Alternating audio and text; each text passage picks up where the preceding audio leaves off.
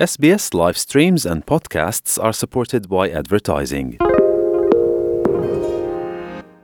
SBS is Australia's most trusted multilingual broadcaster. Our listeners are loyal, highly engaged, and have supported countless local businesses. We offer advertising packages for businesses of all sizes. Our experienced sales team will guide you through the process of owning a great campaign. Bring your own ad or have our production team make you something in one of our 68 languages. Start the conversation with your new audience today. Email sales at sbs.com.au. Počúvate SBS v Slovenčine. S troškou humoru to ide vždy ľahšie, aj keď doba sa zmenila a my už dnes na rozhovory nemáme iba ten telefón, ale napríklad aj Zoom, ktorý teraz využijem aj ja, pretože by som sa rada povenovala aktuálnej téme, ktorou je sčítanie ľudu, ktoré teraz beží na Slovensku.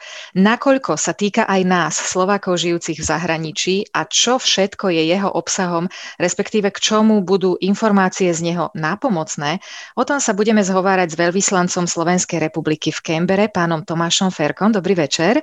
Dobrý večer prajem všetkým poslucháčom. V prvom rade úctivá poklona a veľká vďaka za vašu, pá- za vašu prácu, pán veľvyslanec. Keď tak sledujem váš Facebook, tak vy asi nemáte čas vysedávať znudený na telefóne a zavárať slivky. To by som veľmi rád niekedy, lebo mám rád aj takéto práce, ale snáď na to bude tiež niekedy čas. Ako je to teda s tým sčítaním ľudu na Slovensku? Týka sa aj nás, Slovákov v Austrálii? Je to veľmi zaujímavá, veľmi dôležitá vec momentálne, ktorej sme sa aj my venovali aj na našom Facebooku. A musím povedať, že sa to týka, vyzdvihnúť vlastne to, že sa to týka tých Slovákov v zahraničí, ktorí sú stále občanmi Slovenskej republiky a majú nejaký druh pobytu na Slovensku. Či už je to turistický, alebo povedzme dočasný pobyt, alebo samozrejme aj slovenský pás, teda trvalý, trvalé bydlisko na Slovensku, hoci žijeme možno v zahraničí. Áno, tí, čo majú stále slovenský pas, ale aj občianský preukaz, to znamená nejaký druh pobytu, trvalý, prechodný. Uh-huh. Je to ešte aj uvedené tak ako obvyklý pobyt, ale to sa týka len občanov EU v rámci EU. Ľudia neradi odpovedajú na otázky, ktoré sú príliš osobné, avšak tento rok ich nie je príliš veľa a keď som to vyplňala ja pred pár týždňami, tie otázky sa mi zdali fér a ani to netrvalo dlho. Ako je zabezpečená ochrana údajov? Musím povedať, že podľa našich informácií veľmi dobre. Štatistický úrad Slovenskej republiky všetky údaje, ktoré mu budú poskytnuté, spracúva výlučne pre potreby ščítania. A tieto údaje, ktoré vlastne odovzdáme v procese ščítania, v procese vyplňania formuláru, sú chránené pred únikom, zneužitím alebo krádežou. Takže nemusia sa občania obávať zneužitia údajov. Myslím si, že fakt je to zabezpečené podľa dnešných štandardov. Na Slovensku sa sčítanie ľudu robí raz za 10 rokov, tu v Austrálii je to každých 5 rokov a tento rok nás to čaká aj tu, bude to 10. augusta, takže toto slovenské bude pre nás taká predpríprava. Na čo je dobre zbierať takéto údaje? Tieto údaje sú veľmi dôležité pre mnohé inštitúcie na Slovensku, vrátane Úradu pre Slovákov žijúcich v zahraničí, vrátane našej zahraničnej služby, aby sme vedeli, s akým počtom Slovákov máme rátať v zahraničí a vplýva to aj na našu činnosť a na našu prácu s touto skupinou našich krajanov, občanov, ktorí žijú v zahraničí. Ja som počula kampaň, ktorú si teraz robí Bratislava, pretože v minulosti bola práve Bratislava hodne finančne ukrátená a napríklad, keď už sme spomínali toho pána Lasicu pred chvíľou, ten je hlavnou tvárou tejto reklamnej kampane a on v nej vyzýva ľudí, ináč krásny spod je to, aby tomu naozaj venovali pozornosť, pretože pri tom minulom sčítaní obyvateľstva sa k hlavnému mestu prihlásilo o 65 tisíc obyvateľov menej, vďaka čomu získala od štátu o 10 miliónov eur ročne menej, teda 100 miliónov za 10 rokov. A tie peniaze mohli ísť do infraštruktúry, do služieb, v podstate do kvality života. Vidíte do toho trošičku, ako je možné, že sa ľudia predtým nesčítali poriadne? Je to možno práve tá obava z tých osobných údajov, alebo Presne tak, ako hovoríte, je to nielen obava z osobných údajov, ale aj z toho, že ľudia žijú, pochádzajú z iných kútov Slovenska. To bol konečnom dôsledku aj môj príklad. Prídu pracovať do Bratislavy, prenajmu si alebo si kúpia nehnuteľnosť. E, je to nesmierne rozšírené, ale musím povedať, že to je príklad aj iných hlavných miest po svete, ktoré rastú vďaka tomu, že ľudia sa pristahovávajú, prídu študovať, zostanú žiť v hlavnom meste. A potom tie mesta, v tomto prípade Bratislava, sú ukrátené o tieto prostriedky zo štátneho rozpočtu, ktoré môžu prispieť k rozvoju mesta a k rozvoju tej infraštruktúry, ktorý aj tí ľudia, tí občania, ktorí žijú v hlavnom meste, využívajú. Inak, čo sa týka tej kampane, ja naozaj odporúčam pozrieť si ten reklamný spot. Jeho jednoduché nájsť na internete. Pán Lasica je v ňom ako vždy, samozrejme, veľmi šarmantný.